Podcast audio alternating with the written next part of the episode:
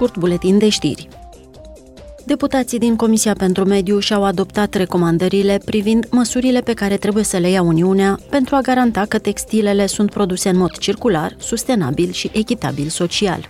Ei consideră că produsele textile vândute în Uniune trebuie să fie mai sustenabile, mai ușor de reutilizat, de reparat și de reciclat, fabricate în mare parte din fibre reciclate și să nu conțină substanțe periculoase.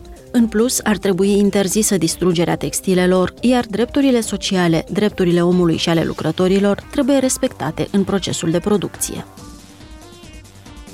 Săptămâna trecută, Comisia pentru Afaceri Externe și Comisia pentru Dezvoltare au avut un schimb de opinii referitor la situația din Sudan. În urma evenimentelor dramatice din ultimele zile, eurodeputații au dezbătut situația actuală din această țară cu un reprezentant al Serviciului European de Acțiune Externă. Violența cu care s-au dus luptele dintre forțele armate sudaneze și forțele de sprijin rapid a afectat puternic cetățenii sudanezi. Uniunea Europeană solicită respectarea dreptului internațional umanitar și încetarea tuturor ostilităților.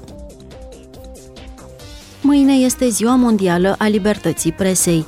Tema din acest an este conturarea unui viitor al drepturilor, libertatea de exprimare ca motor pentru toate celelalte drepturi ale omului. În aceeași zi începe și perioada de depunere a candidaturilor pentru premiul Dafne Caruana Galiția pentru jurnalism, oferit de Parlamentul European. Candidaturile pentru această a treia ediție a premiului pot fi depuse până la sfârșitul lunii iulie.